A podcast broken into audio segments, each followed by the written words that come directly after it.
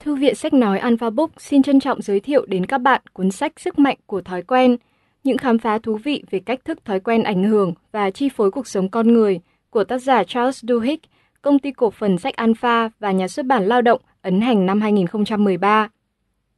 Bạn có biết, về cơ bản, người lớn và trẻ em không khác nhau là mấy, bởi hầu hết những hành động hàng ngày của chúng ta đều là sản phẩm của thói quen vô thức. Thế nhưng không phải cá nhân tổ chức nào cũng gặt hái thành công, vì mỗi người lại có những thói quen riêng. Vậy, thói quen nào mới giúp bạn thành công? Trong cuốn sách Sức mạnh của thói quen, Charles Duhigg sẽ giải đáp thắc mắc ấy. Chìa khóa quan trọng nhất để mở cánh cửa thành công chính là sự kết hợp nhuần nhuyễn giữa những thói quen tốt với nhau. Câu hỏi đặt ra là làm thế nào để phân biệt thói quen tốt và thói quen xấu? Thói quen có nằm trong tầm kiểm soát của chúng ta hay không? Qua cuốn sách này, bạn sẽ có cái nhìn toàn diện không chỉ về thói quen cá nhân hay tổ chức mà còn là của toàn xã hội, cùng với lời khuyên để vận dụng các thói quen đó. Muốn thay đổi thói quen, bạn phải phá vỡ những việc làm tùy hứng hàng ngày. Sức mạnh của thói quen sẽ làm bạn say mê bởi những ý tưởng thú vị, những nghiên cứu ấn tượng, phân tích thông minh và những lời khuyên thiết thực. Tác giả Charles Duhigg là phóng viên của thời báo New York từ năm 2006, đồng thời là cây bút trụ cột của thời báo Los Angeles. Từ năm 2007 tới nay, anh liên tục nhận được những giải thưởng lớn cho các bài báo và cuốn sách viết về kinh tế và doanh nghiệp. Một thập kỷ trước, khi làm phóng viên tại Iraq, anh đã bắt đầu quan tâm tới thói quen khi được nghe một thiếu tá quân đội kể về ảnh hưởng của thói quen tới thành công của ông. Cuốn sách The Power of Habit, Sức mạnh của thói quen, nằm trong danh sách bestseller suốt 40 tuần trên thời báo New York và cho đến nay vẫn là một trong số những cuốn sách hay nhất về thay đổi hành vi con người và tổ chức. Cuốn sách gồm 3 phần. Phần 1, các thói quen cá nhân. Phần 2, thói quen của các tổ chức thành công. Phần 3, những thói quen của cộng đồng. Thư viện sách nói Alpha Book mời bạn cùng lắng nghe lời giới thiệu. Phải chăng mỗi chúng ta đều là sản phẩm của thói quen? Bạn đọc thân mến, trong cuộc sống hàng ngày, nếu không ở trong tình trạng bắt buộc phải thay đổi, chúng ta có khuynh hướng thực hiện các công việc theo thói quen, nghĩa là làm theo cách thức y hệt như ta vẫn thường làm từ trước đến giờ. Đây chính là sự kỳ diệu của bộ não con người. Từ thủa lọt lòng mẹ, hàng triệu dữ kiện thông tin đi vào trong não bộ của chúng ta. Tuy vậy, bộ não chúng ta biết phân biệt, gạn lọc những thông tin này để đưa ra những nhận xét và phán đoán cần thiết. Bộ não cũng phát triển những con đường tắt để giúp chúng ta hoạt động mỗi ngày. Hãy thử tưởng tượng nếu lúc nào chúng ta cũng phải tập trung trí não để quyết định và thực hiện các công việc thông lệ mỗi ngày như đánh răng, đi tắm, mặc đồ, ăn uống, thì chắc chúng ta sẽ phát điên lên mất. Nhưng thay vì phải luôn luôn tập trung, bộ não lưu giữ cách thức hành động cho các công việc được lặp đi lặp lại mỗi ngày. Và do vậy, thói quen được hình thành. Thói quen là những điều một người làm một cách tự động, không cần phải tập trung suy nghĩ cho lắm. Thói quen bắt đầu từ một hành động có tính chất lựa chọn, một thói quen đạo đức bắt đầu từ một sự lựa chọn có tính đạo đức. Do vậy, thói quen phản ánh tâm tính, nhân sinh quan và giá trị đạo đức của mỗi chúng ta.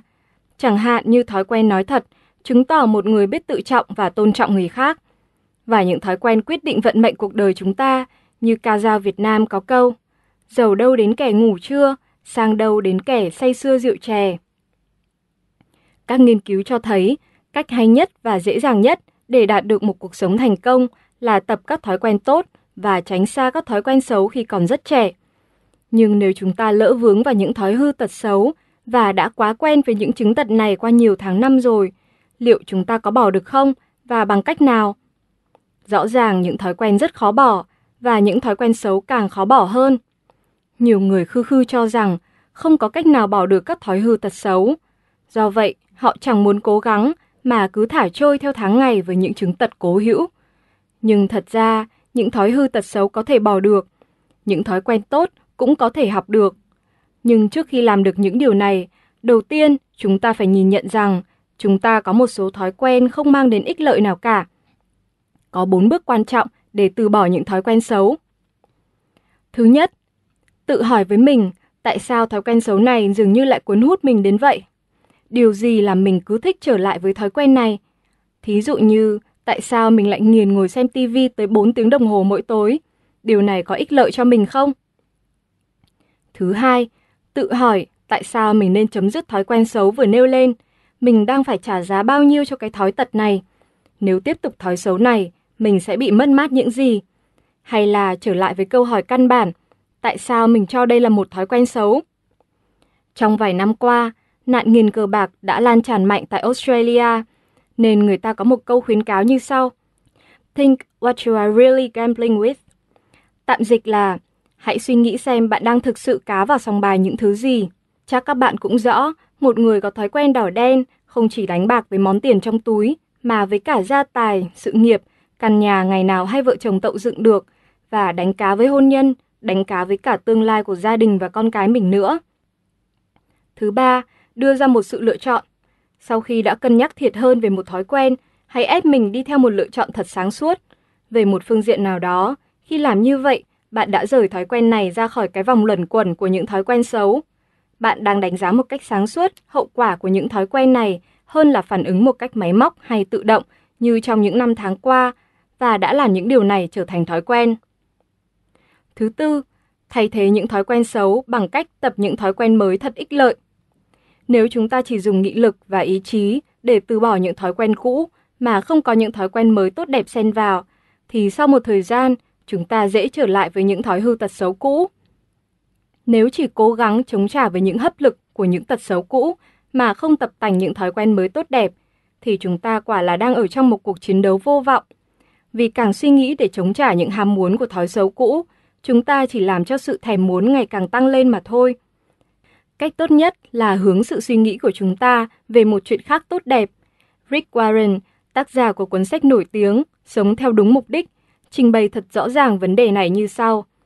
Khi đối diện với cám dỗ, cách tốt nhất là nên hướng suy nghĩ của chúng ta vào một vấn đề khác, vì trực diện đương đầu chống trả lại cám dỗ là một chuyện rất khó. Chống lại sự cám dỗ chỉ làm nó mạnh thêm lên, càng chống trả, nó càng ăn sâu vào tâm khảm và suy nghĩ của ta.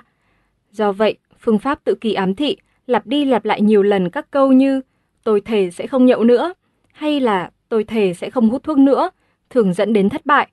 Khi sự cám dỗ nhen nhúm trong suy nghĩ, muốn lôi kéo ta trở lại với thói quen cũ, cách tốt nhất là hãy suy nghĩ một điều gì khác, ích lợi và tích cực.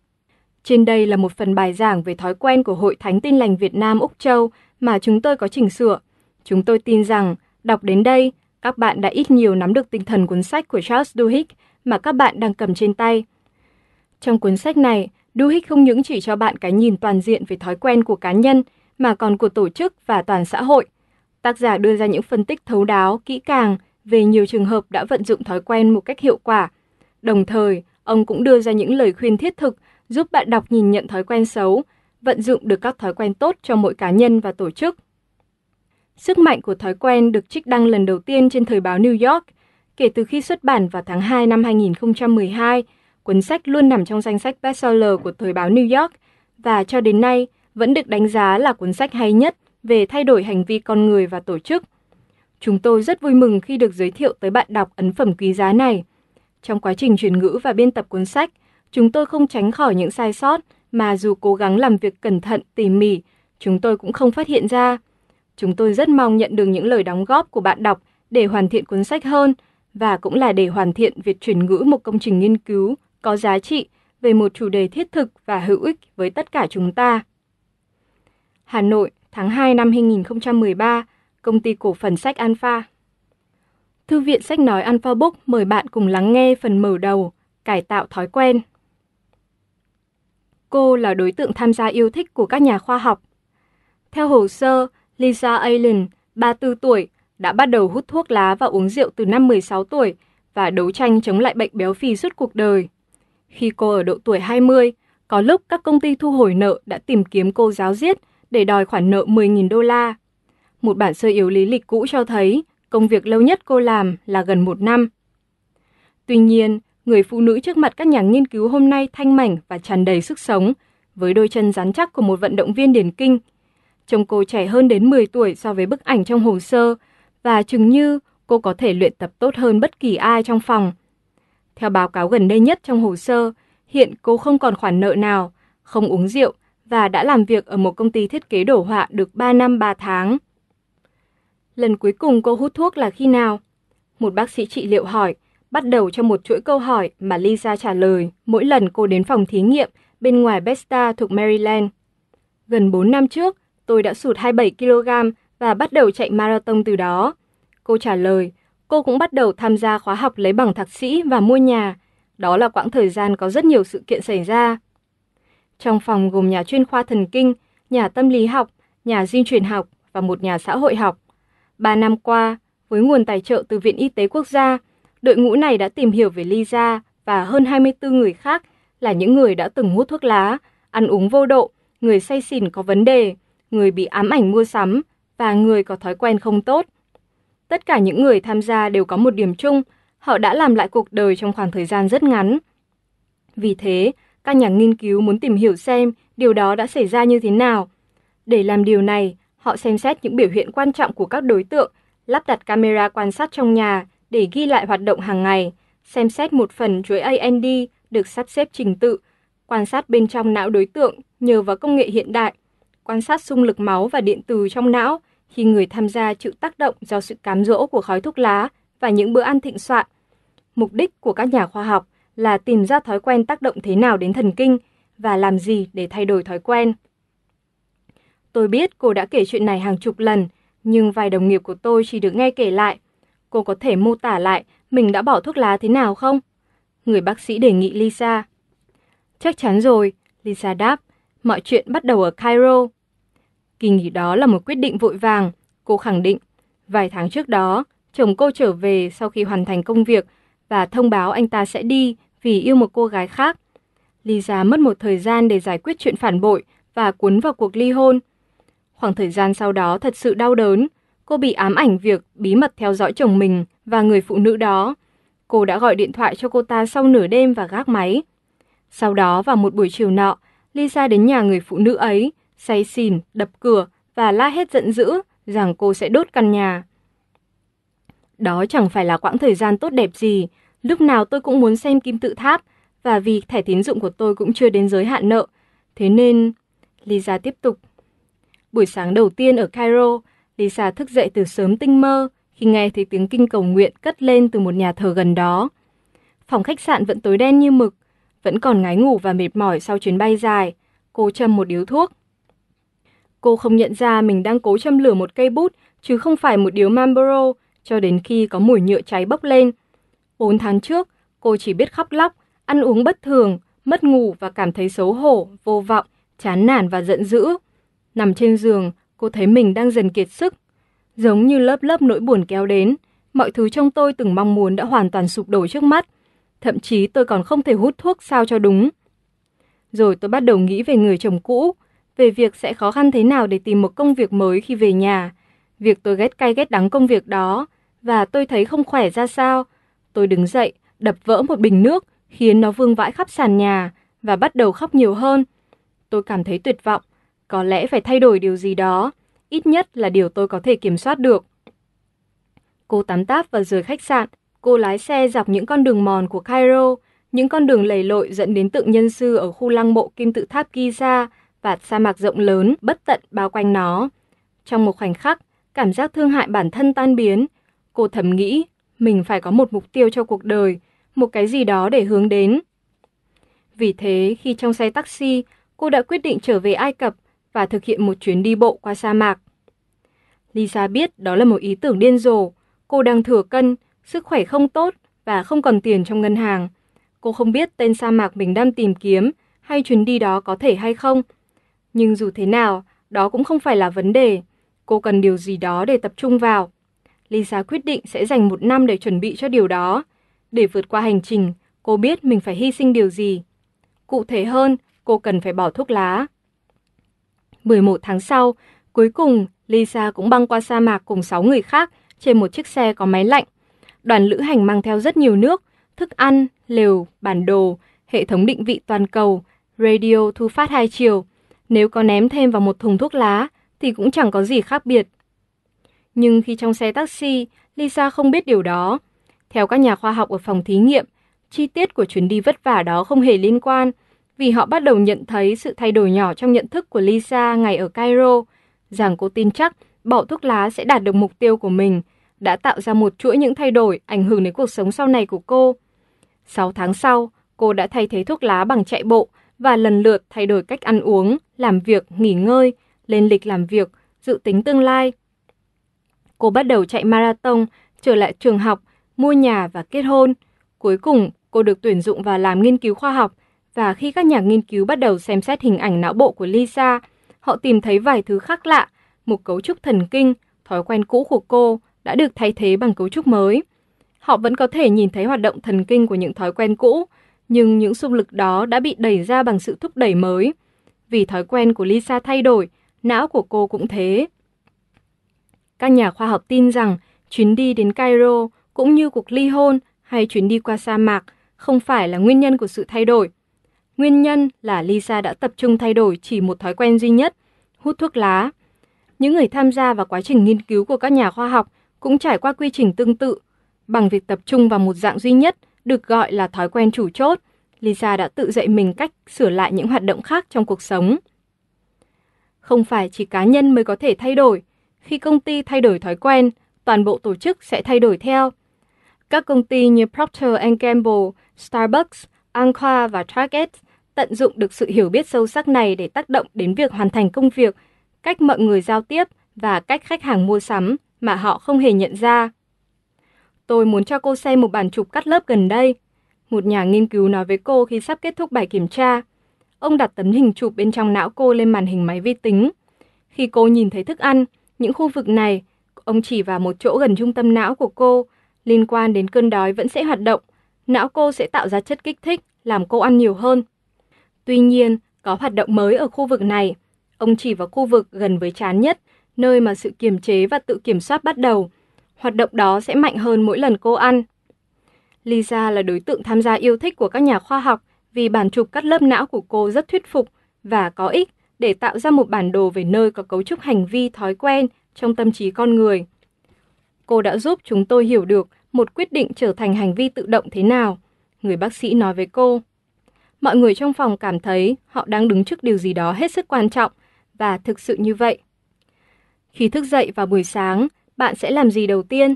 Có phải bạn sẽ tắm vội, kiểm tra email hay lấy một cái bánh nướng từ quầy bếp? Bạn đánh răng trước hay sau khi lau khô mình? Bạn buộc dây giày trái hay phải trước? Bạn nói gì với các con khi đi ra cửa? Bạn chọn đường nào để lái xe đi làm? Khi đến bàn làm việc, bạn sẽ giải quyết mail, chat với đồng nghiệp hay vội vàng lên kế hoạch làm việc trước. Bữa trưa, bạn ăn rau trộn hay bánh hamburger. Khi về nhà, bạn sẽ thay giày đế mềm và đi bộ, hay ăn tối, xem TV và uống một cốc rượu. Năm 1892, William James viết, toàn bộ cuộc sống chúng ta là tổng thể của các thói quen, dù trong chừng mực nào đó, nó có một hình thái nhất định. Hầu hết những lựa chọn hàng ngày có vẻ là kết quả của việc xem xét kỹ càng các quyết định, nhưng thật sự không phải vậy đó là thói quen. Và mặc dù mỗi thói quen có tác động không lớn, theo thời gian, món ăn chúng ta gọi, lời chúng ta nói với con cái mỗi đêm, chúng ta tiêu xài hay tiết kiệm, chúng ta tập thể dục thường xuyên thế nào và cách chúng ta tổ chức suy nghĩ công việc hàng ngày có ảnh hưởng lớn đến sức khỏe, năng suất lao động, an toàn tài chính và hạnh phúc của ta. Bài báo của một nhà nghiên cứu ở trường Đại học Đức năm 2006 đã kết luận rằng hơn 40% hành vi hàng ngày của con người không phải do quyết định thực sự mà là thói quen. William James cũng như nhiều người khác, từ Aristotle đến Oprah, dành hầu hết cuộc đời để tìm hiểu thói quen tồn tại thế nào. Nhưng chỉ trong hai thập kỷ vừa qua, các nhà khoa học và nhà tiếp thị mới bắt đầu hiểu được thói quen hoạt động như thế nào và quan trọng hơn, nó thay đổi ra sao. Cuốn sách này được chia làm 3 phần. Phần 1 nói về cách thức hình thành thói quen trong cuộc sống mỗi người. Chúng tôi nghiên cứu cấu trúc thần kinh của việc hình thành thói quen, làm thế nào để tạo thói quen mới và thay đổi thói quen cũ. Nó giải thích Procter Gamble đã hóa một ống xịt Febreze thành vụ kinh doanh trị giá hàng tỷ đô la nhờ vào sự thúc đẩy thói quen của khách hàng như thế nào. Alcoholics Anonymous cải tổ cuộc sống bằng cách tấn công vào thói quen chủ chốt của thói nghiện rượu như thế nào và huấn luyện viên Tony Dungy đã đảo ngược vận mệnh của đội bóng yếu nhất trong Liên đoàn bóng bầu dục quốc gia Mỹ bằng cách tập trung vào những phản ứng tự nhiên của các cầu thủ trước những gợi ý tinh vi đang diễn ra trong trận đấu ra sao. Phần 2, xem xét những thói quen của các công ty và tổ chức đã thành công. Cụ thể, nó giải thích việc nhà lãnh đạo Paul O'Neill trước khi trở thành thư ký Bộ Tài chính Mỹ đã biến một nhà sản xuất nhôm đang vật lộn thành nhà sản xuất hàng đầu ở khu công nghiệp Dow Jones bằng cách tập trung vào thói quen chủ chốt như thế nào. Và làm thế nào Starbucks đưa một người bỏ học trung học giữa chừng thành nhà quản lý hàng đầu bằng cách truyền dẫn những thói quen giúp nâng cao ý chí. Nó cũng giải thích tại sao một bác sĩ phẫu thuật tài năng có thể mắc những lỗi thảm khốc khi thói quen tổ chức của bệnh viện không như ý muốn. Phần 3 nói về các thói quen xã hội. Nó kể lại chi tiết việc Martin Luther King và cuộc vận động quyền dân chủ thành công một phần bằng cách thay đổi thói quen cố hữu của xã hội Montgomery, Alabama và tại sao Rick Warren, một vị mục sư, lại xây dựng được nhà thờ lớn nhất nước ở thung lũng Saddleback thuộc bang California. Cuối cùng, nó lý giải những vấn đề đạo đức hóc búa như một tên sát nhân ở Anh có nên được thả tự do không nếu hắn có thể thuyết phục rằng thói quen của hắn dẫn đến việc giết người. Mỗi chương suy xét xung quanh một lý lẽ quan trọng. Thói quen có thể thay đổi được nếu chúng ta hiểu được cách thức nó hoạt động.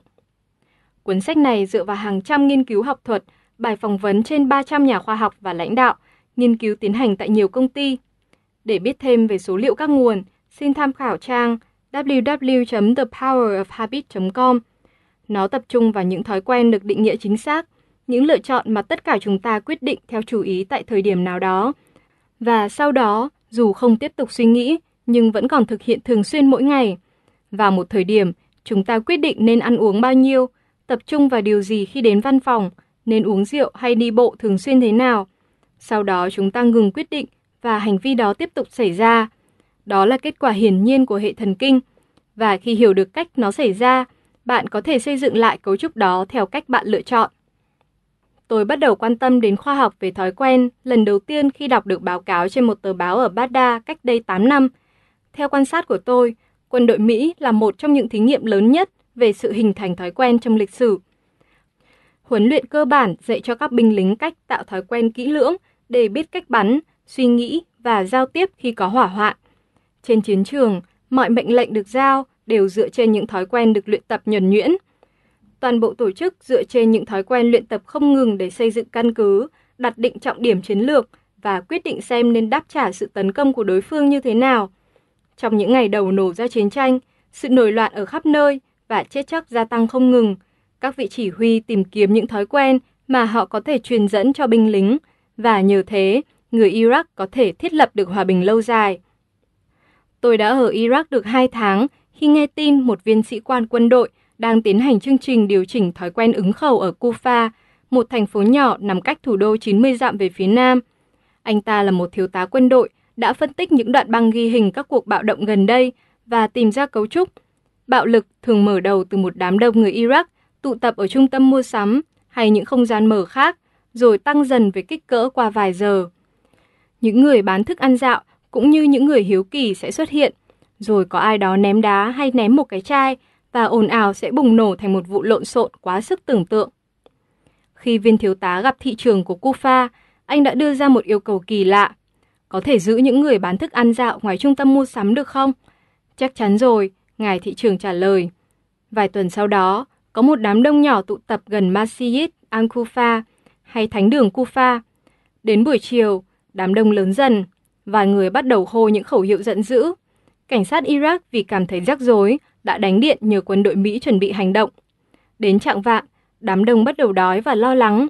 Mọi người tìm kiếm những người bán thịt xiên nướng thường ở khắp trung tâm mua sắm, nhưng lúc đó chẳng tìm thấy ai.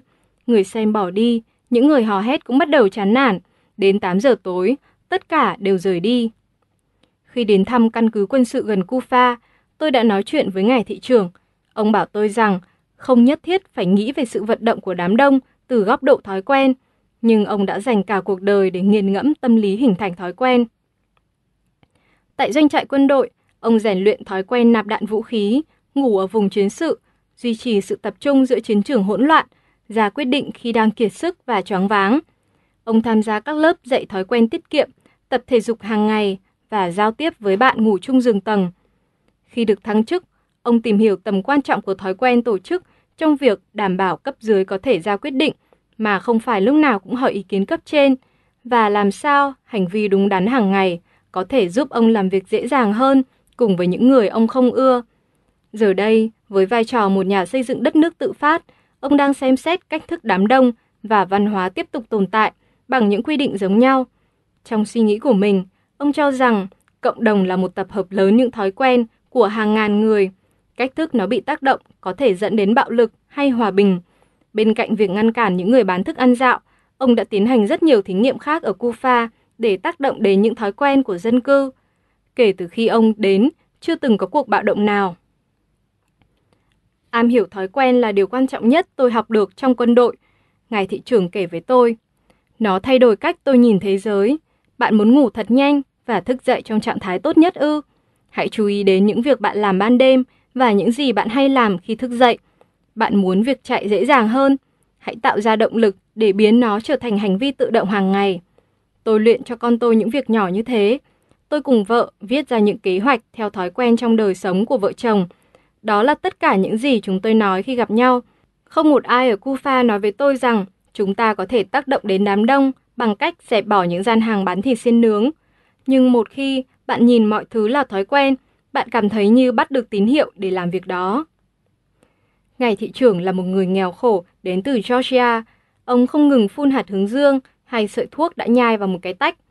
Ông nói với tôi, trước khi vào quân đội, lựa chọn nghề nghiệp tốt nhất của ông là sửa đường dây điện thoại hoặc bán chất kích thích, con đường mà vài người bạn phổ thông của ông đã chọn. Giờ đây, ông là người giám sát 800 quân lính ở một trong những tổ chức chiến đấu phức tạp nhất thế giới. Tôi đang nói với anh, nếu một kẻ quê mùa như tôi có thể hiểu được những điều như thế, thì bất kỳ ai cũng có thể. Lúc nào tôi cũng nói với các binh lính của tôi rằng, không gì bạn không thể làm được nếu bạn có thói quen đúng. Vào thập kỷ trước, chúng ta đã mở mang hiểu biết về thần kinh học, tâm lý học thói quen và cách thức hoạt động của những cấu trúc đó trong cuộc sống, xã hội và các tổ chức mà chỉ 50 năm trước thôi, chúng ta đã không thể hình dung nổi. Giờ đây, chúng ta biết được tại sao thói quen hình thành, nó thay đổi như thế nào và hệ thống kiến thức đằng sau những quy trình đó. Chúng ta biết cách chia chúng thành từng thành phần và xây dựng lại theo cách của mình. Chúng ta hiểu làm thế nào để mọi người ăn ít hơn, tập thể dục nhiều hơn, làm việc hiệu quả hơn và sống khỏe mạnh hơn. Thay đổi một thói quen không phải là việc dễ dàng hay nhanh chóng, nó chẳng bao giờ đơn giản. Nhưng hoàn toàn có thể, và giờ đây